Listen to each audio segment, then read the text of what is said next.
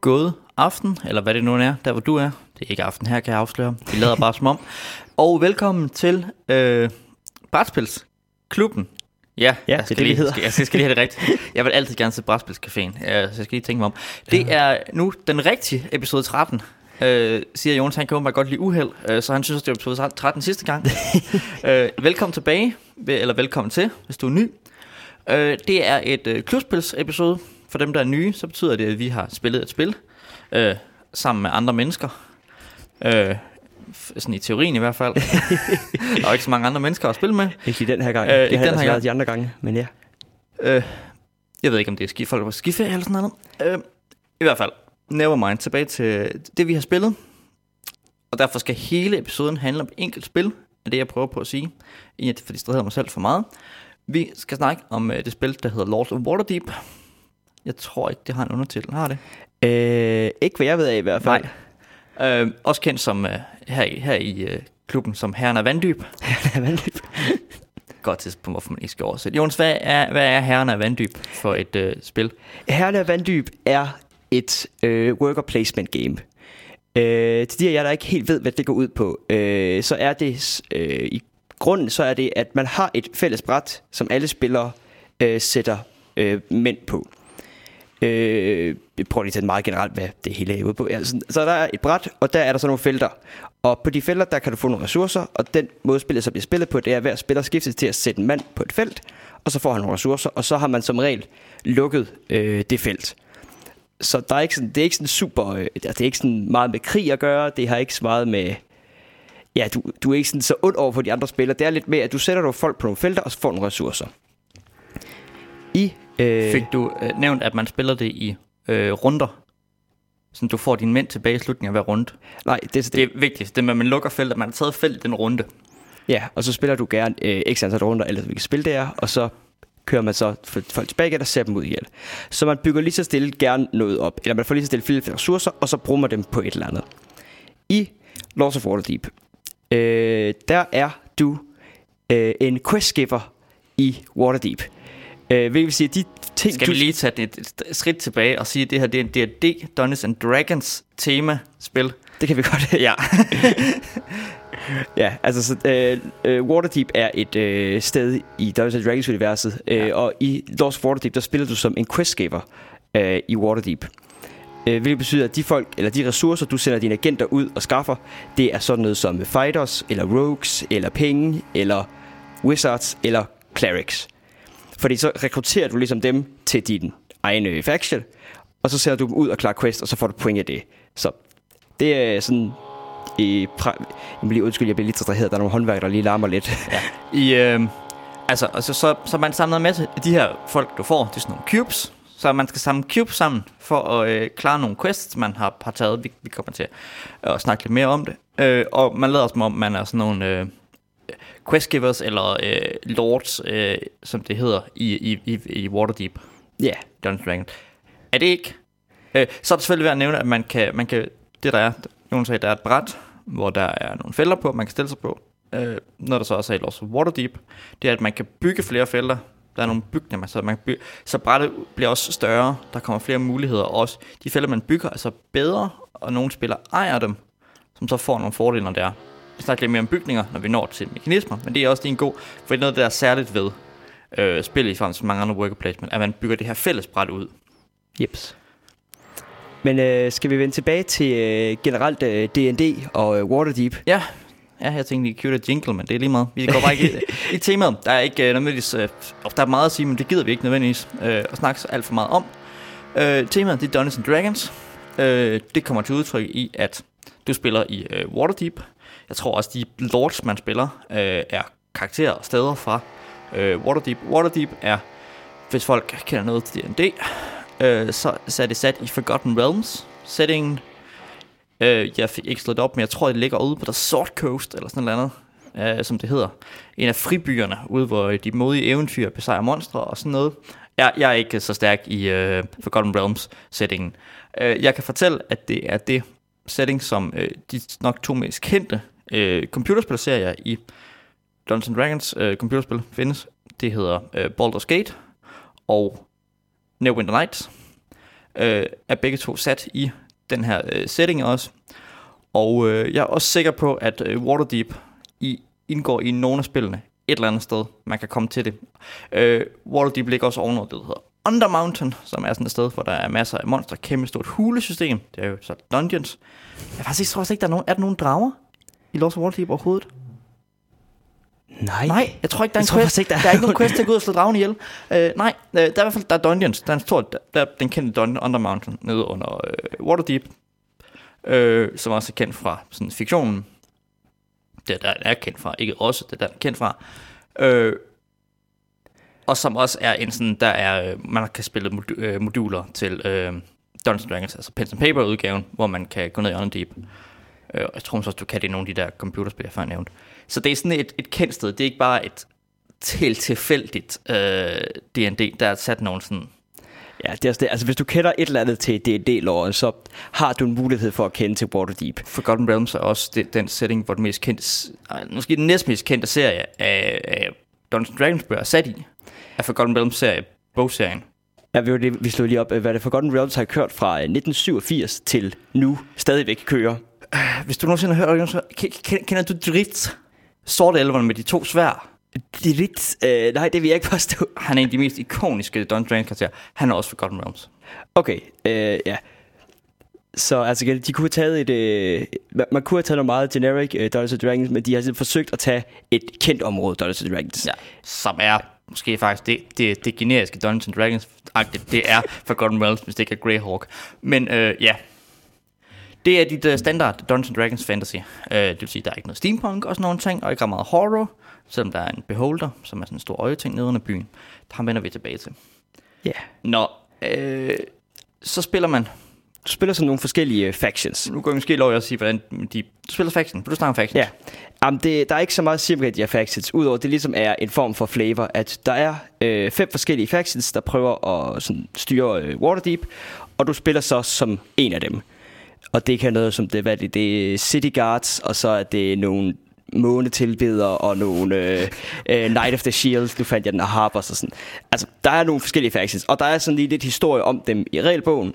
Øh, men rent spilmæssigt, så øh, gør, er der ingen forskel på, om du spiller de ene eller de anden. Øh, det kommer vi nok lidt mere. Det skal vi snakke lidt mere om sidenhen omkring de factions, der må, måske godt kunne have gjort noget mere ved dem.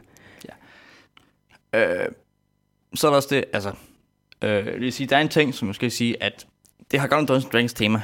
Øh, der er også, at du har de her adventures, du samler sammen, som er de her små, øh, sådan små drækcubes, de er meget fine, øh, i fire forskellige farver. De er ret lækre komponenter. Ja. Øh, de ser ikke så adventure-agtige ud.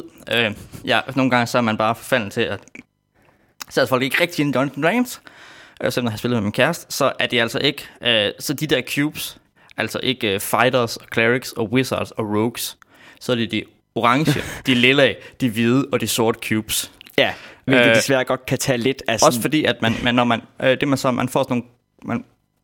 Man, øh, man har nogle quests, som også hedder et eller andet, man skal gøre, øh, som er sådan lidt sådan, passer med, at det kan også være sjovt. Øh, det er også sjældent, man husker, at om, om du er ude og plyndre et tempel, eller om du er nede i en dungeon og slår en beholder ihjel, eller om du er ude og tæmme owlbears, eller om du bolster city guards. Der er alle mulige ting, man egentlig gør. Men det er også det er sådan på en måde, hvor det er ret nemt at ignorere. Ja, øh, jeg har den her quest, fordi den, øh, den koster, øh, den skal jeg bruge fire orange cubes og øh, to, øh, sorte. to sorte, altså det tror jeg faktisk ikke, der er mange kommissioner med her, øh, øh, to sorte for at øh, klare, og så skal jeg bare de cubes, så klarer jeg questen for min point. Og så er jeg egentlig lidt lignende, hvad de der cubes står for, og sådan, men så kan man sidde og kigge på det, altså, øh, hvis vi snakker artwork, det er jo et stort, mappet er enormt. Ja, altså det, det er jo virkelig tegnet som et kæmpe stort. Det er faktisk nærmest lidt for stort til at være på et bord, i forhold til, at man også skal have sit, sit øh, lille område, hvor man skal have sin... Du skal have dit lille faction-kort. Ja, sin faction-kort, sin quest, det kræver et stort bord at have det hele, for det er kæmpe bræt, og det er flot. Det er ret lækkert. Og ja. Jeg vil også sige, altså sådan artworket på de quests, du skal ud til, altså det er godt, at du kan godt ignorere det, men altså sådan artworket øh, prøver ligesom også at fortælle dig, okay, det er det her, du gør. Ja. Og så er det også meget gerne, hvis du, du skal ud og sådan quell uprising, eller hvad det er, du skal ud, ud og slå nogle cultists ihjel, så skal du nok også bruge nogle fighters. Så altså sådan tematisk set med artworket, og med de cubes, du skal bruge, og hvad questene hedder, som du gør, passer egentlig meget godt sammen. Ja, ja, ja, men, men det, er, det er dejligt nemt at ignorere. Ja, fordi øh, det... på en eller anden måde også. Øhm. Fordi nu øh, indleverer jeg mine sorte cubes og det her, og så får altså, jeg hvis så femogtyve point. Øh, hvis du har, øh, hvis du er gammel D og D-spiller, og har spillet en masse D og D, og gerne vil spille et hyggeligt brætspil med nogle af dine gamle D og D-venner, så tror jeg, det er meget sjovt at sidde interne jokes og øh, at tænke, at det er sådan noget, ah, jeg kender det her. Hehe. Især hvis du kender noget til Forgotten Realms også, som jeg også heller ikke gør jo rigtigt. Øh, jeg har ikke spillet de spil, der foregår i uh, Waterdeep og i Forgotten Realms og sådan nogle ting. Ja. Yeah. Har vi mere at sige uh, sådan super meget til... Uh... Har vi, vi, vi tema, artwork, artwork er pænt. Uh, at nu vi også skal nævne, at det kommer i en pæn boks. Uh, det kan vi jo godt. uh, også udefra. Den ser lækker ud, når man køber den. Der, der er nogle uh, sjove adventure uh, lords på forsiden, og boksen er sådan et... Uh, den har sådan en mystisk låg, hvor den klikker ned, og... Jeg får slet ikke det, altså, det, det, er, det er en ret pæn boks. Den, altså. den, og den, den der er sådan fancy lavet, og den har nogle indlæg, hvor alting kan ligge i pænt, og man også kan have den stående ved siden af, så man kan tage cubesene, øh, sorry, adventuresne, øh, op fra, øh, og sådan noget. Og alting passer fint i. Måske lidt for pænt. Ja, måske lidt for pænt. Der er nogle af tingene, der er sådan, ej, de skal virkelig øh, passe ned i. Og du, og du kan ikke rigtig vende boksen på øh, højkant, for at så falder alting ud. Men altså, rigtig pænt boks og ja. ting. Generelt altså sådan, faktisk er spillet bare ret pænt, hvis vi nu selv skal sige det. Ja. Jeg ved faktisk ikke, hvad det er ved Lords of Waterdeep, der gør, at temaet er sådan en, fordi de har ligesom gjort alt, hvad de kan, synes jeg. Ja. Øh, det, det er bare så meget et, et, et Eurogame, ikke? Altså sådan, at øh, ja, øh, du har lavet en solid mekanisme, men altså, det er jo ikke fordi, at questene passer jo også til. De der cubes, du skal bruge, passer for den mest nogenlunde sikkert til. Hvad for nogle quests, du skal klare. Ja, ja, hvis du skal ud og træne nogle paladiner, så skal du bruge ja, nogle ja, clerics og nogle fighters, og så bliver de paladiner og sådan lidt. Ja. Så, ja, nej, øh, jeg ved så ikke helt, hvorfor det er så nemt at ignorere. Og øh, når du bygger nye bygninger, så hedder det et eller andet, der også giver mening. Ja, det, det, det kan godt være, at andre folk er meget inde i det. Jeg synes, det er nemt at ignorere. Øh, det kommer sikkert noget at gøre med, at hvis man spiller med nogen, der ikke kender Dungeons and Dragons, så begynder de at ignorere det, og så spreder det sig. Ja. Ja, cue the jingle. Cue the jingle.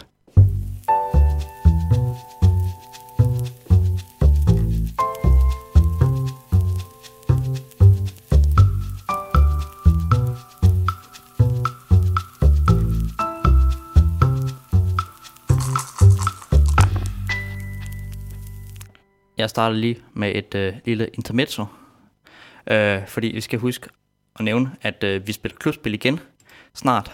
Øh, det bliver den treogtyvende i anden, øh, som er øh, først, torsdagen før sidste tirsdag i måneden, som er der vores øh, klubspil ligger, øh, hvor vi skal spille Libertalia. Der er et pirattemaspil, som er... Oh, kan du forklare, hvad det går ud på? Det går ud på at skaffe noget booty. Jamen sådan mekanisk. Kan du sige tre ord om mekanismen i uh, Libertalia? Øh, altså ikke lige på nej, fordi det er så. Jamen det er lidt. Øh, nu skal vi efter konvert. Øh, Libertalia er lidt et specielt mekanisk øh, spil. Vi øh, kig på det. Øh, vi skal bare lige nævne det. Eventet kommer op. Øh, er, er nok op, når du hører det her. Ja, det er nok egentlig. Så det var det. Mekanisme til herren af vandløb eller vanddyb.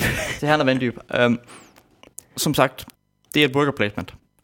Øh, I sådan en helt simpel form. Du starter med x antal øh, workers bestemt af, øh, som hedder agents i det her. Øh, bestemt. Det passer også fint. Du, du har øh, så så mange agenter, der kan så mange øh, du kan nå ud og rekruttere folk ja, ja, med i løbet det. af en dag. Det er derfor det, det er derfor, det ikke er workers, det er agents. Det, ja, ja, de kan nå ud og, altså de kan ud og nå ting. Øh, meget kan jeg nå at gøre på det her. Ja, ja.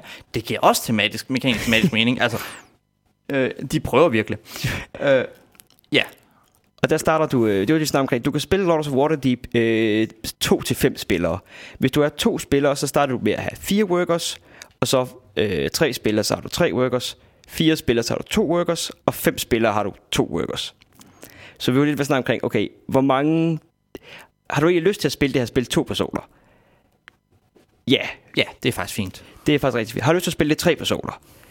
Ja, stadigvæk, fordi så kommer der er lidt... Øh, sådan, det er så nok bliver faktisk lidt, optimalt. Det er måske faktisk optimalt, ja, fordi det, det er tilpas med, at du godt lidt kan blokere hinanden, men stadigvæk er der mulighed for at tage felter, og du stadig har sådan en rimelig antal workers. Øh, når du når fire spillere, så, så er du nødt til at have to workers, og det er sådan kun en fjerdedel af tiden er det din tur.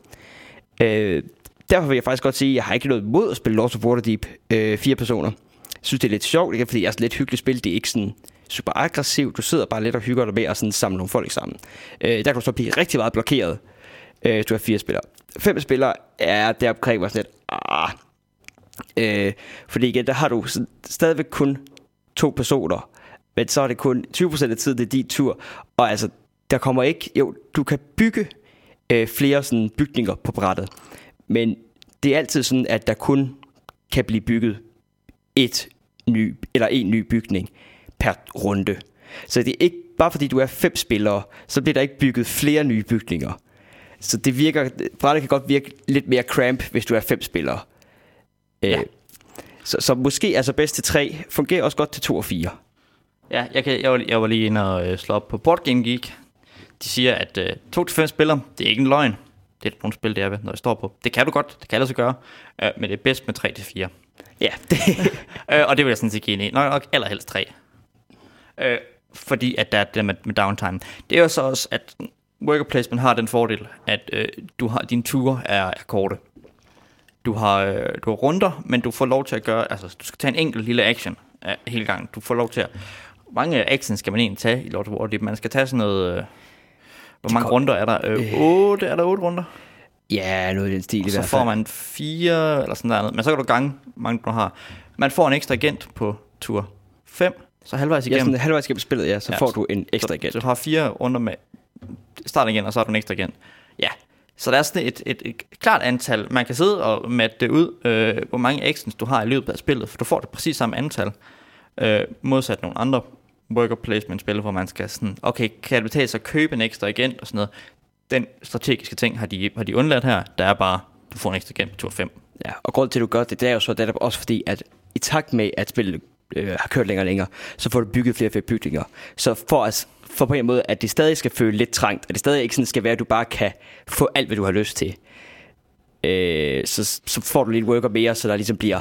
Det gør også det, at det accelererer øh, spillet.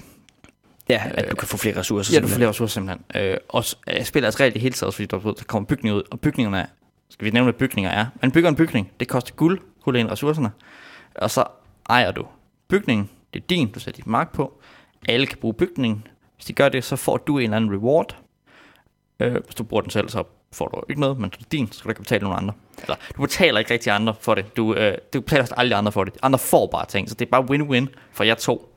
Ja. Øh, det giver en sjov dynamik i forhold til, når man kun er to spillere, eller sådan, så er det virkelig sådan, ah, har jeg virkelig lyst til at bruge din bygning? Men hvis man er tre spillere eller fire spillere, så går man bare mok, jeg bruger alle de andre bygninger, så længe de er gode. Jeg er ligeglad med, at Jonas han får øh, en bonus ud af det her. Jeg får en større bonus ud af det. Ja, fordi at bygningerne, som du selv siger, de er bedre end ja. øh, standardfelterne. Ja, og det, det er tit sådan, at du, i forhold til mange ressourcer, man får i en bygning, kan det være et sted mellem halvanden og to gange øh, det, du vil få på et standardfelt, hvis ikke mere. Ja, så, og, og, og, og, hvad du, og, og hvad du giver øh, ham, der ejer bygningen af bonus, er cirka et halvt felts værd. Ja. Øh, så det er sådan, du kan godt, øh, ja, bygninger er faktisk noget, det sådan, jeg synes i Lords of Waterdeep er mest interessant. For, fordi ja. at, også, altså, der er altid tre bygninger, du kan bygge. Øh, og bygningerne koster penge, og så får du det, og så får du dem. Men det, der også er med dem, det er, at de giver dig faktisk også point at bygge. Øh, men de giver dig point at bygge alt efter, hvor lang tid de ikke er blevet bygget. Det vil sige, at runde et, så kan du få et point at bygge dem. Hvis der så er nogle bygninger, der ikke er blevet købt i runde et, så er de der stadigvæk, men så bliver de to point værd. Og så videre, og så videre. Så det kan godt betale sig, selvom du sådan tænker, okay, jeg har måske ikke så meget lyst til at bygge den her, fordi den øh, kan nogle af mine modstandere bruge ret godt, og det vil være lidt træt af. Men på den anden side, jeg får også ret mange point af at bygge den. Og jeg får da selv også en bonus, hver eneste gang de bruger den. Så jeg kan godt have interesse i det. Så altså, bygningerne bliver mere og mere attraktive at bygge i løbet af spillet. Ja. Og man, man vil gerne normalt i spillet, der vil bygge en bygning hver rundt. Der, der er et felt, der hedder Builders øh, Hall. Builders Hall, hvor du sætter dig på, og så kan få lov til at bygge. Øh, vi spillede i går, hvor det ikke skete. Men det tror jeg så først skabte for mig, det ja, ikke sker. Ja, og det var noget med nogle bygninger, der ikke var så fede at bygge nødvendigvis, og at der var nogle, nogle andre. Jeg tror også, det er noget, at vi byggede nogle bygninger, hvor man kunne betale guld for at få en super, øh, for at få et superfelt. Så folk havde ikke så meget guld, for de brugte det på de bygninger, der var i spil. Der fik de bygget nogle nye og sådan noget. Og der var ikke nogen, der tog ham øh, questen, hvor man kunne øh, bygge alle bygningerne. Åh ja. Nå, skal vi snakke? Er det mere at sige om bygninger? Der er nogle af dem, der også er, er lidt mere special. Nogle af dem, der er sjove. Der er sådan en øh, silver øh, orb, eller sådan noget, der gør, at du må stille dig på, stille dig på den, må du stille dig, bruge et felt, der allerede er taget, eller sådan et eller andet. Ja, der er også et af feltet, der er bare sjovt, og den, den giver dig nogle point. Og så jo længere tid den ikke er blevet taget, jo flere point giver den ham, der tager den. Men så det er ikke et felt, du har lyst til at tage hele tiden. Fordi ja. Så giver du ejeren af feltet en ret stor bonus. Men det er heller ikke et felt, du har lyst til at lade stå for længe, fordi så giver du til modstanderen en ret stor bonus. Der er også det med, at øh, nogle af bygningerne, der bliver der øh, arbejdet mere med ressourcer op på. Hvis nogen har spillet Agricola, så mekanismen, hvor det foregår i Agricola, er, at der kommer ressourcer på hver felt. Der er ikke alle felt, men mange af felterne kommer der ressourcer på, flere og flere af dem hver runde. Man siger, og hvornår skal jeg tage den? Øh, det fleste Lords of Waterdeep, der får du bare det samme. Der står, at du får én fighter. Ej, du får to fighters på det her felt, ikke? Så er der en bygning, som hedder et eller andet. Som du har bygget? Øh, du har bygget, øh, som så kommer... Der kommer to fighters på hver tur. Eller, øh, ja, hver... Ja. Eller ikke hver... Hver runde. Hver runde, ja. Hver runde ja. Kommer der to fighters på. Så du siger, ah, okay. Så starten af en runde, så er der fire på den, der er ikke nogen, der har taget den. Der kommer sjældent, der rammer mere end det på, men øh, fordi så er den ved at være god allerede der med fire. Øh, men så vil jeg lige sige, okay, kan du tage, tage den nu, hvor der er to af dig, eller skal jeg vente og se, om jeg kan få den næste tur, hvor... Ja. Men det, det tror jeg synes var det, der var at sige om øh, bygningerne. Ja. Skal vi snakke om quest, for at finde ud af, vil I gennemgå, hvad det er? Det synes jeg er en uh, rigtig god idé, for det er nok også et, det, det, den anden sådan, meget uh, spændende mekanik egentlig. Der er tre felter på brættet, der gør, at du kan tage en quest. Der ligger altid fire quests uh, face up, du kan vælge imellem. Uh, en af felterne resetter dem, discarder dem og giver dig fire nye, og tjorne giver en eller anden lille bonus, når du tager uh, en quest. Uh, og de her quests, som sagt, det er... Øh, det er der, du, du vinder spillet. Du øh, skal have flest point, øh, og det gør du ved at klare quests. Du får point ved at klare quests. øh, Så der er sådan en ressourcekost. Hvor meget skal du, mange adventures og penge skal du bruge for at klare questen, og hvad får du så for det? Du kan få forskellige ting. Du kan få point, som er det du ved. Du kan også få øh, ressourcer tilbage, eller andre ressourcer øh, af nogle quests, så man kan sådan lave sådan en kæde, øh, hvis man er smart og heldig. øh, Der er også der er sådan andre bonusser man kan få, når man øh, klare questen, lidt forskelligt. Og så er den quest, der hedder plot quest. Ja, det skal lige nævnes her. Det der egentlig gør, eller det, det jeg synes, der gør quest-systemet meget interessant, det er jo, at normale worker placement games, der er det rigtig meget med, at så er det altid det samme, du går efter. Eller sådan. Alle spillere går efter det samme, fordi det er altid det samme, der giver point. Ved at du har et questing-system, så går man alle sammen efter nogle forskellige goals i en eller anden forstand. Det bunder selvfølgelig altid ud i, at du skal have nogle ressourcer. Men hvilke ressourcer du skal have, Øh, kan du lidt selv sætte op til, fordi du selv vælger hvilken af de fire quests du vil have. Og det kan du så også gøre lidt efter at vurdere, okay, men hvis nu de to andre sidder og skal samle rigtig mange rogues sammen, så skal jeg måske ikke tage en quest, der gør at jeg skal samle rogues, fordi så er det felt nok hele tiden taget. Så det synes jeg er meget, øh, meget fedt i forhold ja. til mange andre øh, ja, worker placement games, at det ikke er den samme sådan, ting du lige så stille arbejder op imod, men det er nogle forskellige ting, og du vælger dem selv. Ja, og så øh, er der skal lige en, øh, en, en bemærkning der, at det gør man faktisk ikke rigtigt. Nej, fordi at øh, der er at, at, at to grunde også, øh, som vi lige vender tilbage til. Øh, fordi du, jeg var, jeg var egentlig på at spille over til, at du skulle snakke om plot quest. Ja, det øh, som at det altså er, øh, vil nævnes, alle quest man har øh, er, ligger face up med forsiden opad, så man alle kan se, hvad man står og mangler. Så der er nogle muligheder for at prøve at sige, okay, jeg ved ikke helt selv, jeg skal bruge min tur på at klare min egen quest. Nu vil jeg være træls til at blokere Jonas. Øh. Ja, Jonas. Ham vil jeg blokere. Fordi jeg ved, hvad han skal bruge. Jeg kan kigge på hans øh, agenter og hans du kan ressourcer, se, jeg skal og have, se hans quest. Du kan se, jeg skal have fem clerics. Øh, de, ligger, de ligger åbent. Ja. ja. Øhm, så er der plotquestene, som når man klarer dem, så har de en kontinuerlig bonus. Det gør også, det er, en, det er den ene ting, der gør, at man ikke rigtigt ved, kan sige på de fire quests, der ligger herude, og til hvad for en er bedst lige nu. Fordi at, ah, okay... Nu har jeg klaret en, en, en quest, der gør, at jeg bliver bedre til... Øh, quest har jeg fem typer. Nu har jeg klaret en quest, der er blevet bedre til warfare-typen. Jamen, så vil jeg da have nogle flere warfare-quests. Og så er, så er valget ligesom væk. Altså, sådan, så har du sat dig ned af en linje, hvor du får nogle bonuser med nogle plot-quests, som er gode og for tidligt. Og så er det bare... Yep. Men det er også lidt fedt, at du igen... Altså, der er jo ikke rigtig... Der er ikke super meget, du sådan bygger op af dit eget i Waterdeep. Du bygger Jamen, måske nogle bygninger, men plotquesten kan du sådan bygge op, så du kan få... Det der, i løbet af spillet får du flere og flere ja, ja. bonusser. Uh, så det kan være fedt nok at få den der, der giver dig femogtyve point. Men det kan også være fedt nok at få det, der giver dig otte point, men som gør, at du må tage ekstra uh, fighters, når du er i gang med et eller andet. Eller sådan. Ja. Så du kan hurtigt få flere og flere ressourcer. Det er sådan, det er sådan du egentlig bygger din faction op. Det er ved at ligesom at... Det er ved at have plotquest øh, klaret. Ja. Ja. Yeah. Det der så andet er, der gør, at det her med, at du siger, at man kan selv, det lyder så godt, man kan selv kigge på brættet og sidde, hvad de andre de gør, og finde ud af, hvad man vil gøre, og hvad for nogle plotquests man skal tage, og hvad for man skal gå efter. Nej. Fordi man har en, et hemmeligt kort, en lord, der giver dig og fortæller dig, hvordan du skal spille det her, det her spil den her gang. Ja. Øh, altså, det er meget negativt sagt, men, men det er også lidt rigtigt. Ja, ikke, altså, fordi du har en faction, som der intet gør, men så bare sådan lidt aesthetic, men så har du sådan en lord, som du holder hemmelig af.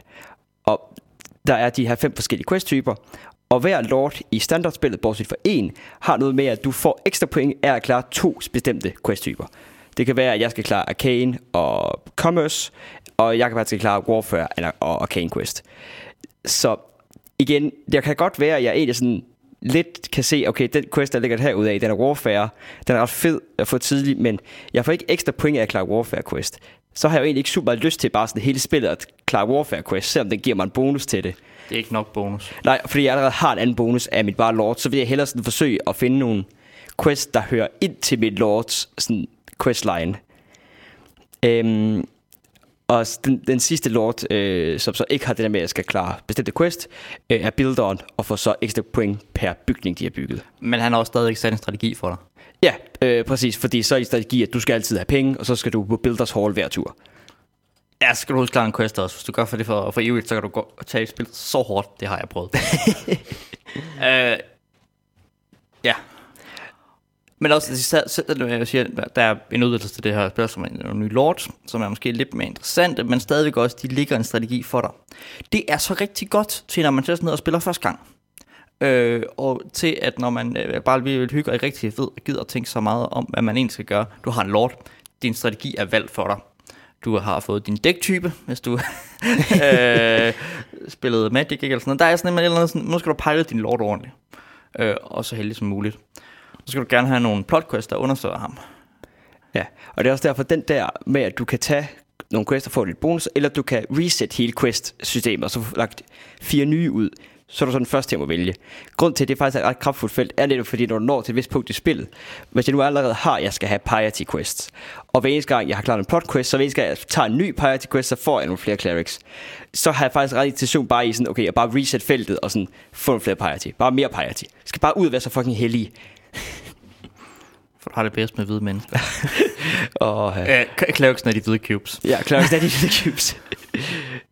oh, ja, ja øh, hvis vi skal snakke om øh, quest og plotquest, der har en, en, en, lille, en lille rant eller sådan et, vi, eller ikke en rant, vi snakker om noget, som måske godt skulle gøre, og så var det lidt mindre tilfældigt, som øh, jeg vil foreslå, som jeg har ikke selv prøvet det, men som en house rule til, når man har spillet et spil en gang eller to før. Øh, det er i stedet, man, man starter med at få to quests, som ikke er sikkert, man, nogen man overhovedet gider have. Ja, fordi det øh, kan være quests, som igen er plot quest til et til andet faction, eller, eller, eller bare er, altså bare hvis du har en skulldoggery quest øh, og du ikke skal klare skulldoggery quest, og den ikke er en af dem, der giver massiv mængde point, så vil den godt, den godt kunne betale sig klare. Så lyder også sin action og samle en quest, men det er sådan, ah, ved du hvad, det var så meget federe at have en plot quest til Warfare, for det vil understøtte det. Øh, giv folk fire, fem quest og vælge imellem, og lad dem Behold to af dem. Behold to af dem. Øh, det giver en mere, giver en mere balanceret start. Ja. Yeah. Øh, simpelthen. Øh, det er selvfølgelig måske lige øh, svært nok at sige til allerførste gang, man spiller. Og så alligevel ikke, for din lord, du ved, der står nogen, du kan kigge på. Din lord, der står Warfare Commerce. Der står Warfare Commerce her. Der står, og der står Warfare Plot Quest her. Ved du hvad, den beholder jeg. Du yeah. skal alligevel sandsynligvis vælge en quest, som den anden, første eller anden action, eller sådan noget. Øh, så, ja. Så lad, det... øh, lad, lad folk øh, tage et udvalg af, af quest. Mm. Fordi det er heller ikke svært at forklare folk, at du skal kigge, hvad din lord gør, og så er plot quest ret gode. Ja, og, altså, du, og, du ikke, altså, og, og det skal du alligevel allerede nok i første runde. Måske synes du have en ny quest, fordi du begynder at tage nogle nye quests. Hvis du, hvis du har fået et dårligt især i forhold til det, du gør, så tager du nogle andre. Ja, eller sådan lidt, okay, jeg skal bruge nogle fighters til mine to quests. Nu har jeg taget fighterfeltet. Hvad skal jeg så bruge? Øh, det ved jeg ikke, men så kan jeg jo tage en ny quest. Som ja, og de andre felter er lidt taget, og der er tre felter, hvor man kan tage quest på, ikke? Og sådan, ja. Så altså, ja. Øh, det, det spiller vi med næste gang, jeg spiller. Ja, det tænker jeg faktisk bare, vi skal til at spille noget mere med. Det er lige et øh, forslag til et house rule. Der, fordi jeg kan godt være lidt sur over nogle gange, at, ej, ved du hvad? Jeg fik ikke, du fik de der gode plotquest til at starte med, og jeg fik noget lort i forhold til min lord. Nu har jeg jo tabt spillet, sandsynligvis. Og, og det kan være, altså, det, det, jeg vil sige, det er et relativt tight, tight balance spil, så det kan virkelig være det, der gør forskellen. Jo, det kan også bare være sådan, at det er også bare det er også lidt kedeligt faktisk bare for quiz du aldrig har interesse i at gennemføre. Ja. Altså sådan, det havde jeg også i går, eller da vi sad og spillede det der, hvor det bare sådan lidt, jamen okay, jeg kan jeg kan sådan eller lad folk sådan noget med, der ligger de fire quests ligger ude. Øh, lad øh, sidste spiller starte med at vælge en, og så går, altså, går så, rundt så, et par ja, gange. Du, du kan drafte dem på en eller anden måde. Ja, eller sådan en eller anden. Altså, der, der, der er mere elegante måder at gøre det på. Men det, det hænger måske også til sammen med Water, hvad hedder det, Lords of Waterdeep, det faktisk er et rimelig simpelt spil. Ja. Så der er sådan... Men altså, Ticket to Ride starter altså med, og det første du gør i spillet, det er, at du skal sætte dine mål for hele spillet. Ja, det er der får du dine ruter, og så skal du discard ned af ruter. Øh, og det, det er før, at du har spillet spillet overhovedet, skal du sætte dine mål. Øh, Settlers beder dig også om at øh, sætte dit, øh, din strategi for spillet i første runde. Det er måske en af grunden til, at jeg ikke er så glad for Settlers. Øh, så ikke for det... nye spillere. Det, no, det, vi skal have en Settlers special engang, så skal jeg kan rande over. Jeg kan jo faktisk godt lide Settlers. Ja. Og du kan virkelig ikke lide Settlers. Nå. Jeg, jeg har jo ikke lide Settlers. Settlers har nogle udmærkede elementer. Nej. Øh... Settlers er overhyped. Øh, skal vi snakke omkring også øh, nu snakker vi omkring jo flere ting der sådan, man måske lidt skulle ændre. øh, Det er sådan first player, øh, fordi i et worker placement games der er det jo altid sådan at den første spiller har alle felter åbne for sig, og derfor er det altid en fordel at være først spiller i alle worker placement games. øh, Den måde Lords of Waterdeep prøver på at sådan hjælpe den her øh, first player advantage, det er, hvis jeg starter, så har jeg fire guld, så personen bagefter mig får fem guld og seks guld, und so weiter. For lige at sætte det kontekst, så øh, fire guld, det er en action at tage fire guld. Ja. Og bygninger koster afsted mellem fire og otte. Nogen koster otte, tror jeg. Ja. Øh, eller tre og otte. Altså sådan, altså, ja. Men lige for at have sådan en eller anden, hvor meget er det egentlig? Det, det, det er cirka en, en action ekstra med øh, de fire guld, så du får en halv action ekstra ved at være spiller tre. Ja. Øh, og øh, jeg synes måske så lidt, at det er lidt for stor en fordel at være first player, frem for at okay, jeg mister øh, jeg mister i parentes øh, lidt guld, men til gengæld så er jeg first player. Og så længe det, det kan godt gå et par runder inden nogle andre har interesse i at være first player, fordi du sådan igen til at starte med skal du lige have nogle quests, du skal lige bygge nogle bygninger, du skal lige prøve at få nogle ressourcer ind, for du har trods alt altså nogle quests du gerne vil gennemføre. Så det er ikke sådan, så tidligt, at der er nogen, der egentlig har interesse i at tage øh, first player-feltet. Det sker som regel, hvis der ikke er blevet bygget hver runde. Fordi så er der gerne et større incitament til, at der er, fordi der er færre felter på brættet, så kan du godt tænke, okay, nu er jeg virkelig træt af at være sidst. Øh, fordi alle gode felter er taget, fordi der er mange af dem. Så nu vil jeg gerne være først. Der er forskellige ting også. Hvis der er nogle af de der bygninger, der bygger øh, op. Hvis du sidst har den aller sidste action, så tager du den bygning, så kan du tage first player markeren og tage den bygning, når der, når der er ekstra, når der er to øh, udstræks på den i stedet for en. Ja. Så, ja, det er også lige, øh, hvis folk er lidt forvirret, der er et felt, man skal tage for at få first player markeren. Så den, det er den samme spil, der bliver ved med. Det er sådan en strategisk valg øh, også. Øh, ja, men altså, jeg tror, der er to ting. Altså, jeg vil sige, hvis to kunne måske faktisk blive for meget. Øh, hvis man, øh, især hvis man spiller med fire spillere, øh, i forhold til, hvor meget man får. Øh, fordi at sådan meget er det, man ikke nødvendigvis bagud. Det andet er, at det også, der er alligevel det i det, hvis du sidder med seks guld i stedet for fire, så har du mulighed for at bygge nogle dyre bygninger måske i starten. Så er du mere interesseret i at bygge nogle gode, dyre bygninger, når du starter spillet. Og der kan være lidt der.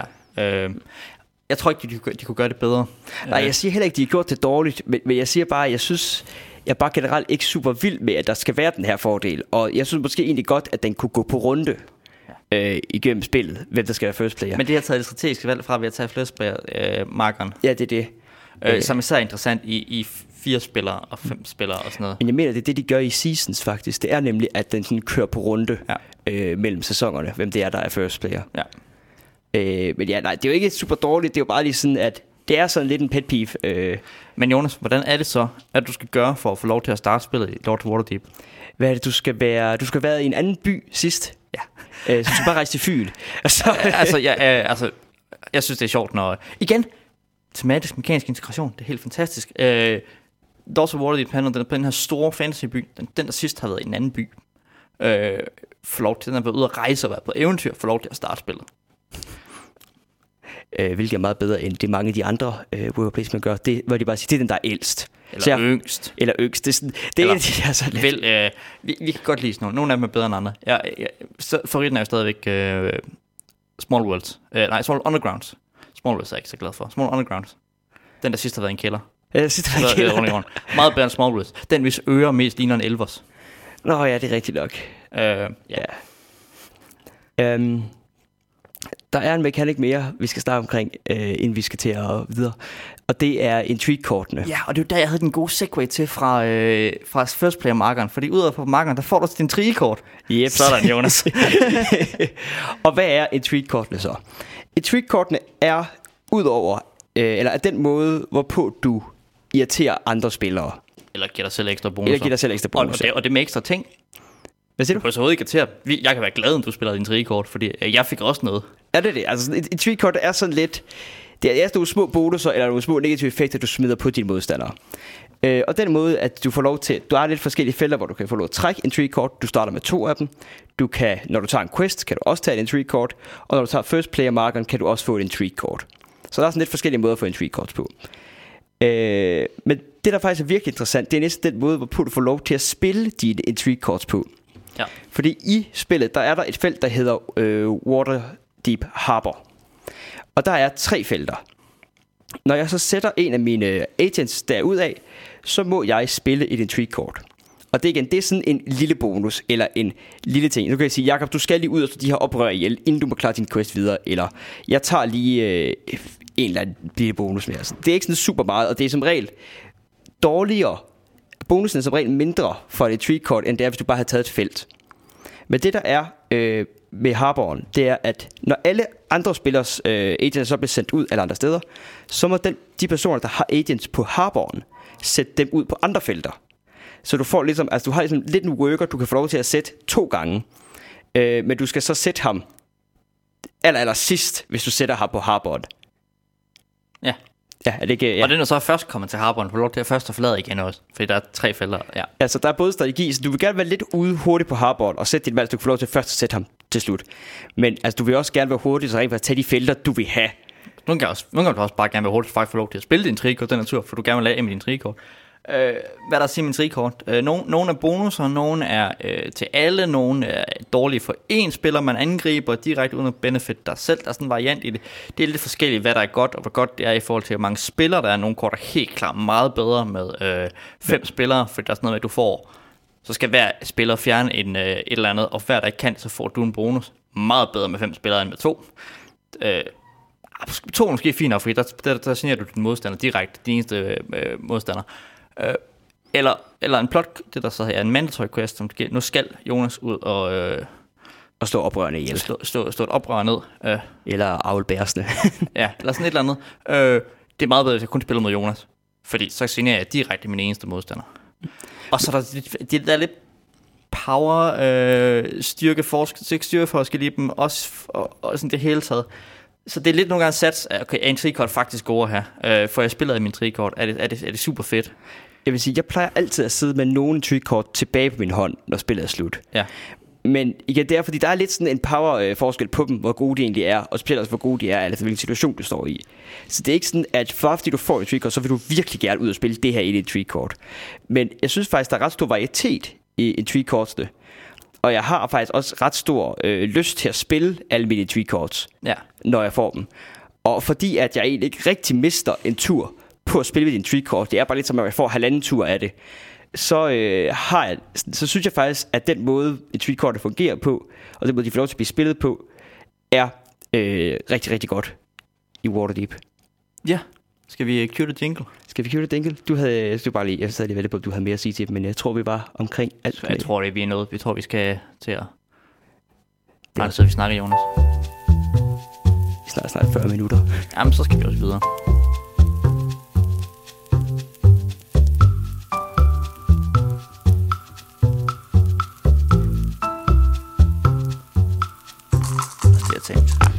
Ja, det her er jo en live-optagelse uden øh, redigering. Vi har snakket om en gang, vi skal finde ud af, hvordan man redigerer ting, så vi kan blive lidt mere fokuseret. Øh, det bliver ikke lige nu, så I må øh, bære over med os. Vi øh, gør det i et take, så godt som vi kan. Prøver at være gode, solide, og lad være med at sige øh. øh. Så skal vi til øh, tredje del af vores... Øh... Ja, vi er ved den fenomenologiske del af analysen, Jonas. Hvordan føler du det, når du spiller Lords of Waterdeep? Nej, jeg føler bare... Jeg, jeg, jeg føler mig, jeg føler mig vel tilpas. Jeg har aldrig rigtig sådan et super godt svar, når spørger, hvordan jeg føler mig, når jeg spiller Lords, når jeg spiller et eller andet. Jamen, så, skal du, så, skal du, så skal du starte med det punkt, så kan du uddybe det, og så skal du... Ja. Altså, det er jo den fenomenologiske... Hvordan, hvordan er det at spille Lords of Waterdeep, Jonas? Øh, Lords of Waterdeep øh, er en behagelig oplevelse uden særlig mange highs and lows i det egentlig. Øh, fordi det er sådan rigtig meget med, at... Sådan, der er ikke rigtig nogen felter, der sådan er super overpowered. Eller der sker aldrig, sjældent der sker sådan en super spike i, at nu øh, har jeg endelig fået det her plot quest, som gør, at jeg nu, nu cykler jeg virkelig bare hurtigt rundt, og sådan, det kører helt vildt fantastisk. Jeg synes, der er nogle hejs engang imellem. Når man sådan kan se, at sin ens quest, så klarer jeg den quest. Så får jeg nogle, nogle folk, der burde klare den quest. Også fordi man bygger lidt de første par runder, øh, sidder man gerne og tager en masse quest og nogle og få folk og sådan noget.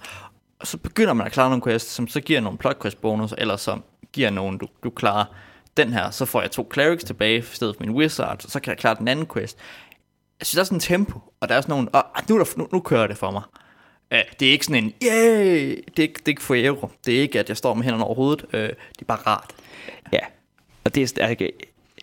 Jeg er faktisk måske god nok, det er bare rart nok også. Og det, det er sådan, altså det er et meget langsomt, jeg synes bare, det er lidt langsomt måde, du får bygget op på. Ja. Og det er aldrig så meget, du får bygget op. Men det er selvfølgelig fedt nok, når du så lige forklarer den her plot quest. Okay, så får jeg så den her bonus resten af spillet. Ja, men man kan også, man kan godt sidde i starten og spille ting. Hvis man ikke har spillet spillet før, til men jeg får da ikke klaret noget som helst quest her, den skal jeg nogensinde, fordi at man sådan lige, nå jamen, du skal også lige tage de rigtige quests, så skal du lige tage noget, men der er selvfølgelig også lidt overflow, og du skal huske på, at bygningerne bliver bedre, øh, når du, øh, der kommer flere bygninger, de bliver bedre, når du kommer længere i spil. Du får sådan en ekstra agent, så det, det speeder også til spil op, især hvis du sidder mange spillere, øh, gør det meget for øh, tempoet i spillet, hvor meget du kan klare. Der er også noget med, at det er sådan, at du bruger ret lang tid på at sidde og samle ressourcer ind, og så klarer du quest og får femogtyve point for eksempel. Så det er sådan lidt ikke så spændende, og så har du lige en tur, hvor det er pisse spændende, fordi nu klarer du din quest. Ja. Og så har du lige lidt, hvor det ikke er så spændende igen, hvor du samler ind, og så bliver det spændende, fordi du kører det for dig igen. Jeg vil sige, nu, nu bruger jeg mig til det med lordsene, og man ikke vælger sin altså plan og sådan noget. Jeg synes ikke rigtigt, at der er nogle sådan store, interessante, øh, strategiske decision points i Lords of Waterdeep. Jeg har det meget sjovt, når jeg sidder på Lords of Waterdeep. Jeg har det fint. Jeg sidder og så tænker, Øh, ja, ja. Men jeg tænker mere på sådan et taktisk niveau. Okay, analysere øh, situationen. Øh, hvad, skal, hvad er det gode move den her tur? Ja, altså, hva, hva, hva, mit, hvad får jeg mest ud af kontra? Hva, hvad, hvad for nogle felter vil jeg gerne have i den her runde? Øh, hvad for et skal jeg tage først? Der er sådan en prioriterings øh, ting, man, man skal lave.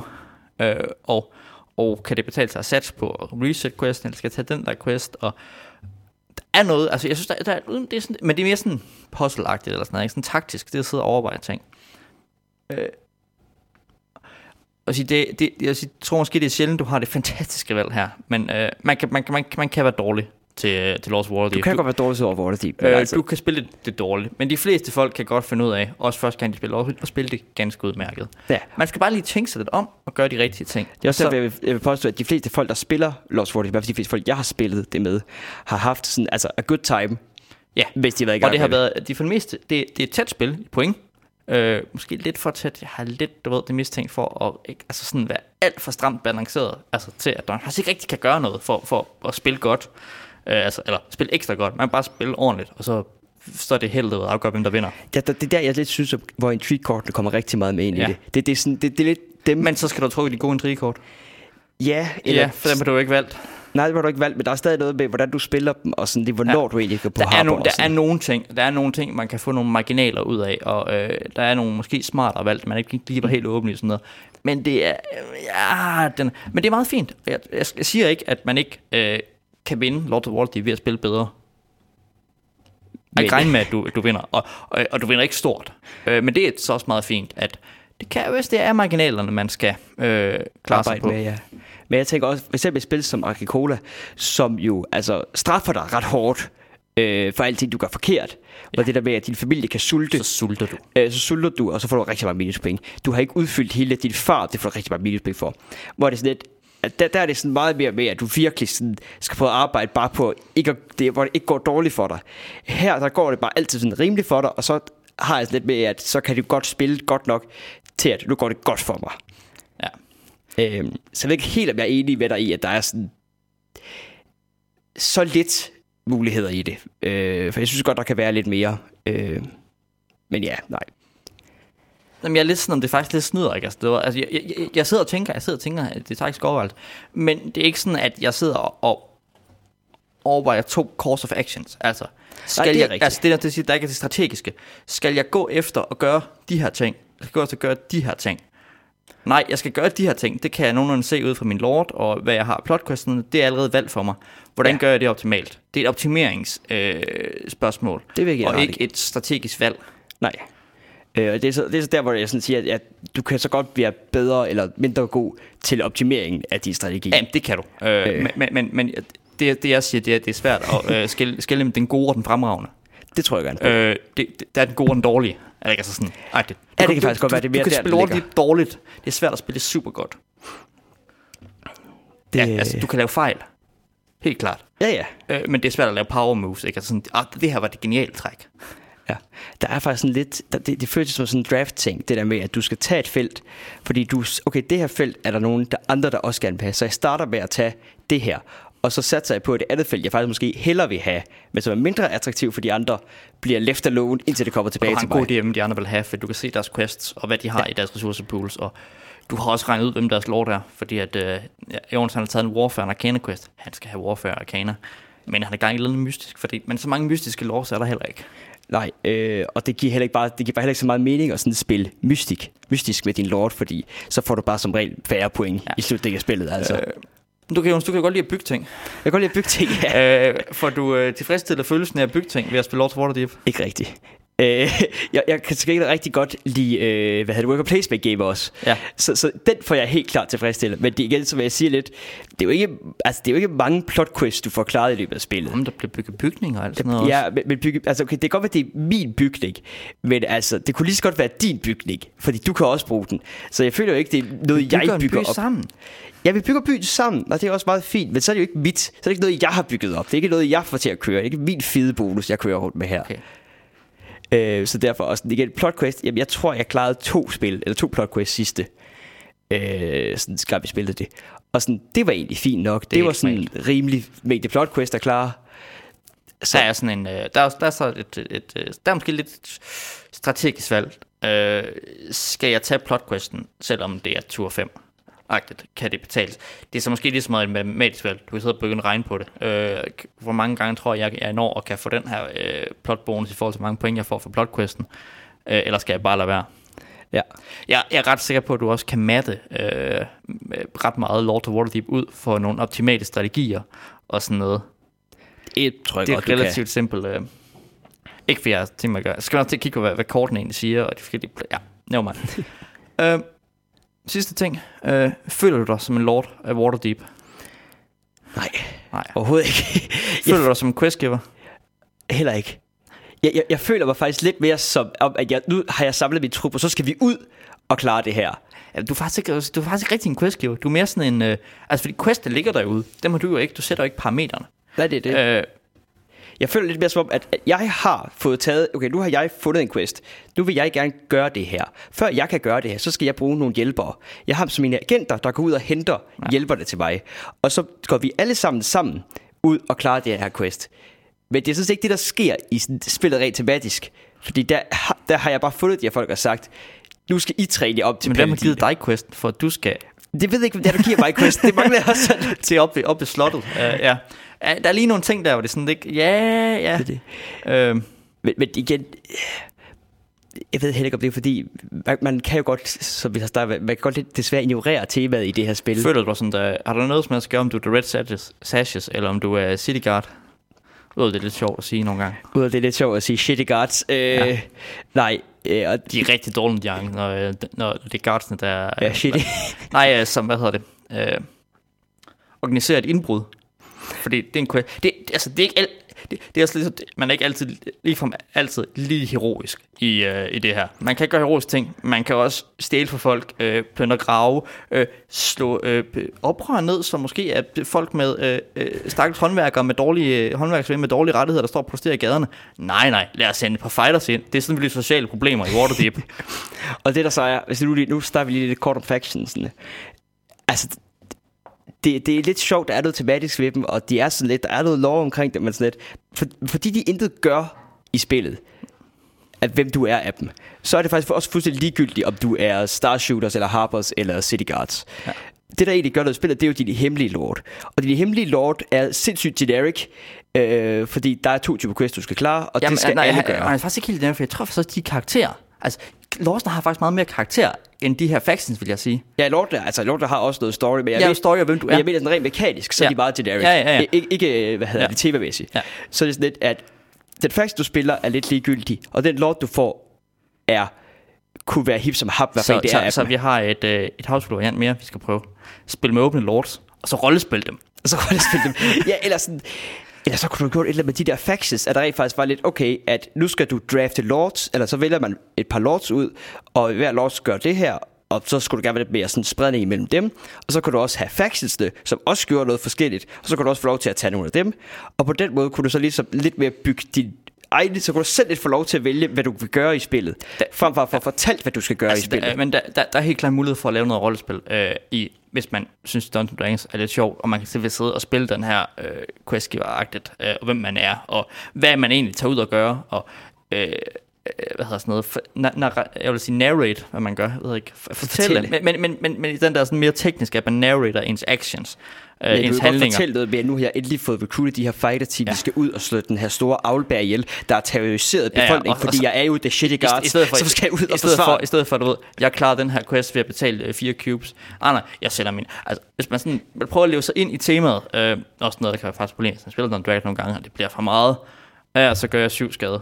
Okay, cool. Uh, jeg kan sådan, nej, jeg ramte, det var syv skade. Videre næste tur. Uh, hvor man skal huske måske nogle gange, og ja, ah, lige, hvad sker det der egentlig? Lidt i det. Fordi øh, det gør faktisk også det spillet lidt sjovere. Selvom det er hyggeligt. Men det kræver så også, at man er med på, at det... Skal vi lige nå det sidste? Jeps.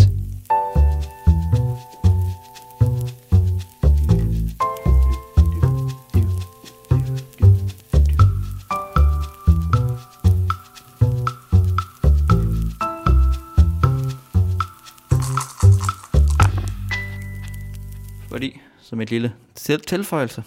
Hehe. Så skal vi øh, lige nævne og snakke lidt kort om, at Lords of Waterdeep har én udvidelse. Hvis nok, mindre end noget, jeg har overset. Jeg tror ikke, de har fået flere. Øh, jeg er ret sikker på, at de kun har én udvidelse. Øh, hvad hedder den egentlig? Den hedder... Øh, åh, jeg havde den lige her. Skullport, et eller andet. Ja, øh, nu er jeg så lige ved at opdatere det igen, så det er super. Lords of Waterdeep udvidelsen. Øh, Lords of Waterdeep... Øh, sk- Scoundrels. Scoundrels of Skullport, ja. Scoundrels of Skullport, ja. ja. Øh... Kodeordet for, eller der er faktisk, der er en udvidelsesboks, der er egentlig to udvidelser i boksen. Der er øh, øh, Undermountain udvidelsen og øh, Skullport og Skullport udvidelsen, øh, som gør lidt forskellige ting. Man kan spille med en af dem oven på basespillet, man kan spille med begge to, så skal man øh, sortere nogle tilfældige kort fra basespillet, så bliver der for mange kort. Begge udvidelser øh, giver flere lords at vælge imellem, eller trække imellem. Øh, de giver flere øh, quests, der kan dukke op, de giver flere intrigekort, og de giver flere bygninger. Øh, og øh, de giver også, udsendt i hele taget, giver mulighed for at spille en sjette spiller. Aldrig går Aldrig derhen. Det. øh, og øh, de giver mulighed for, at alle kan starte med en worker mere, uanset hvor mange spillere man spiller. Øh, vi prøvede med en ekstra worker, det er egentlig meget fint. Ja. Med tre spillere. Øh, og det er så fordi, du får, sådan gerne, du får et lille bitte ekstra bræt, hvor der lige er tre felter ja. mere, ja. og så kan og, alle sammen godt have en worker mere. Og hver udvidelse kommer med et ekstra bræt, for at tre felter mere på, end hvad man spiller af dem. Og hvis du spiller begge ud, tror jeg, at du skal spille the long game. Øh, det tror jeg ikke, det hedder, fordi der er de ekstra mange felter.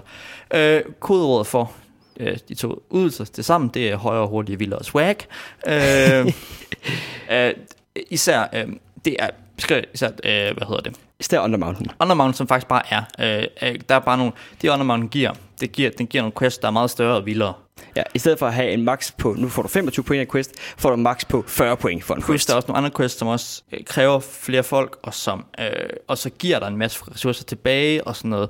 Øh, og der kommer federe bygninger, der kommer federe intrigue-kort. Ja, i det hele taget er det bare lidt vildere. Ja. Og måske også lidt mere t- øh, strategisk, fordi man kan sige, okay, det, den der fyrre points quest, den er altså fed. Mm. Der kommer lidt mere, der kommer lidt mere bredde i spillet af highs og lows, hvad der, hvad der virkelig er ja. fedt, og hvad der virkelig er træls.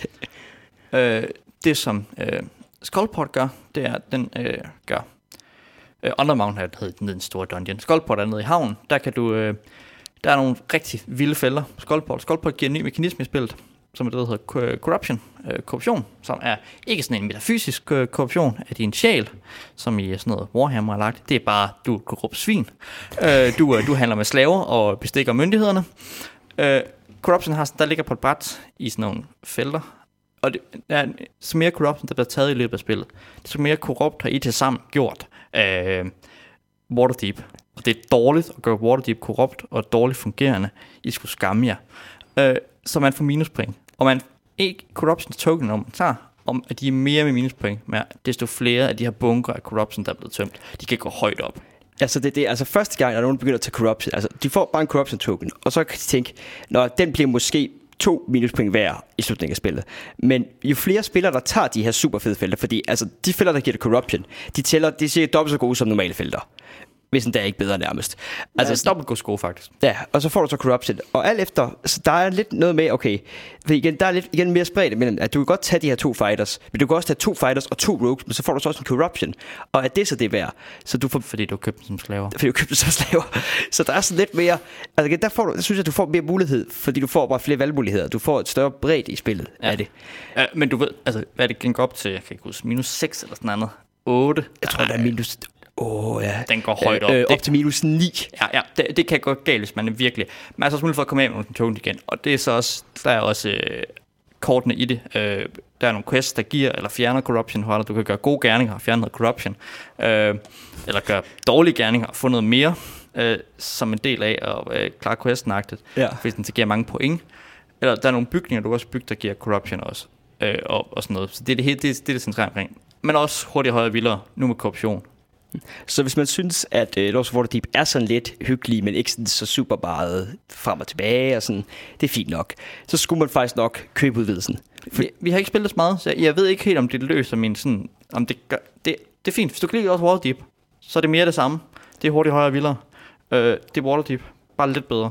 Jeg vil sige, jeg, øh, jeg har ikke spillet super meget, men jeg kan faktisk øh, rigtig godt lide udvidelsen. Altså sådan lige hvad jeg har prøvet øh, af den, og hvad jeg har forstået og, og læst op det. Og jeg, jeg kan, vi kan ikke sige, om øh, corruption faktisk giver super meget interessant strategi, fordi vi ikke kan spille så meget med det, at det kan lade sig gøre. Nej, ikke, jeg synes bare, det er interessant, at de felter er der, øh, at du virkelig kan. Det er gengæld meget sjovt at kalde ens modstiller for korrupt, korrupt svin, fordi man den, der ikke rigtig har noget corruption, og de har stakket op på det.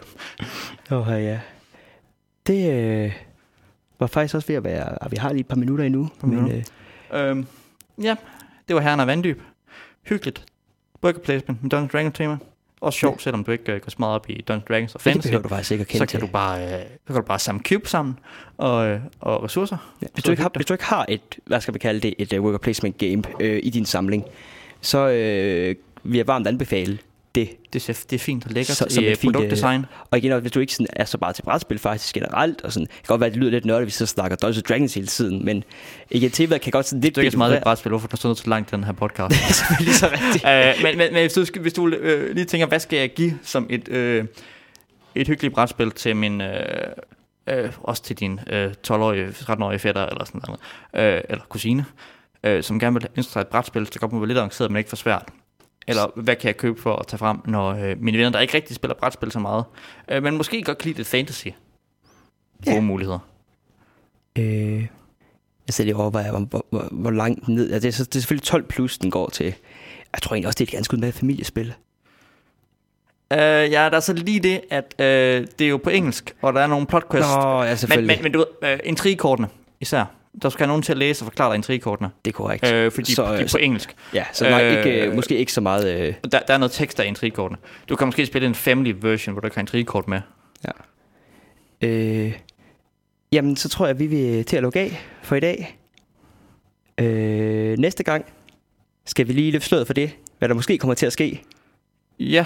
Øh, fordi Aarhus Brætspilfestival står jo for døren her... Øh, i starten af marts, tredje til femte marts, som jeg lige husker det. Og vi har øh, forsøgt at få et interview i hus med øh, en af arrangørerne. Og, øh, og det virker til, at det kommer til at ske. Øh, vi satser på at få det i hus indtil næste gang, ellers så kommer det i hvert fald til at ske gangen efter. Ellers så øh, kan du finde os de sædvanlige steder. Du kan finde os på øh, live på radioen. Øh, så kan du finde os på iTunes under Aarhus Studenter Radio. Og så er vi også på SoundCloud, som er det, vi plejer at lægge til på vores Facebook-side, hvor du selvfølgelig også kan finde os. Ja, find os på Facebook. Ja. Øh, og øh, tilmeld dig vores begivenhed om næste måneds klubspil. Ja. Og så øh, have en god aften. Jarr.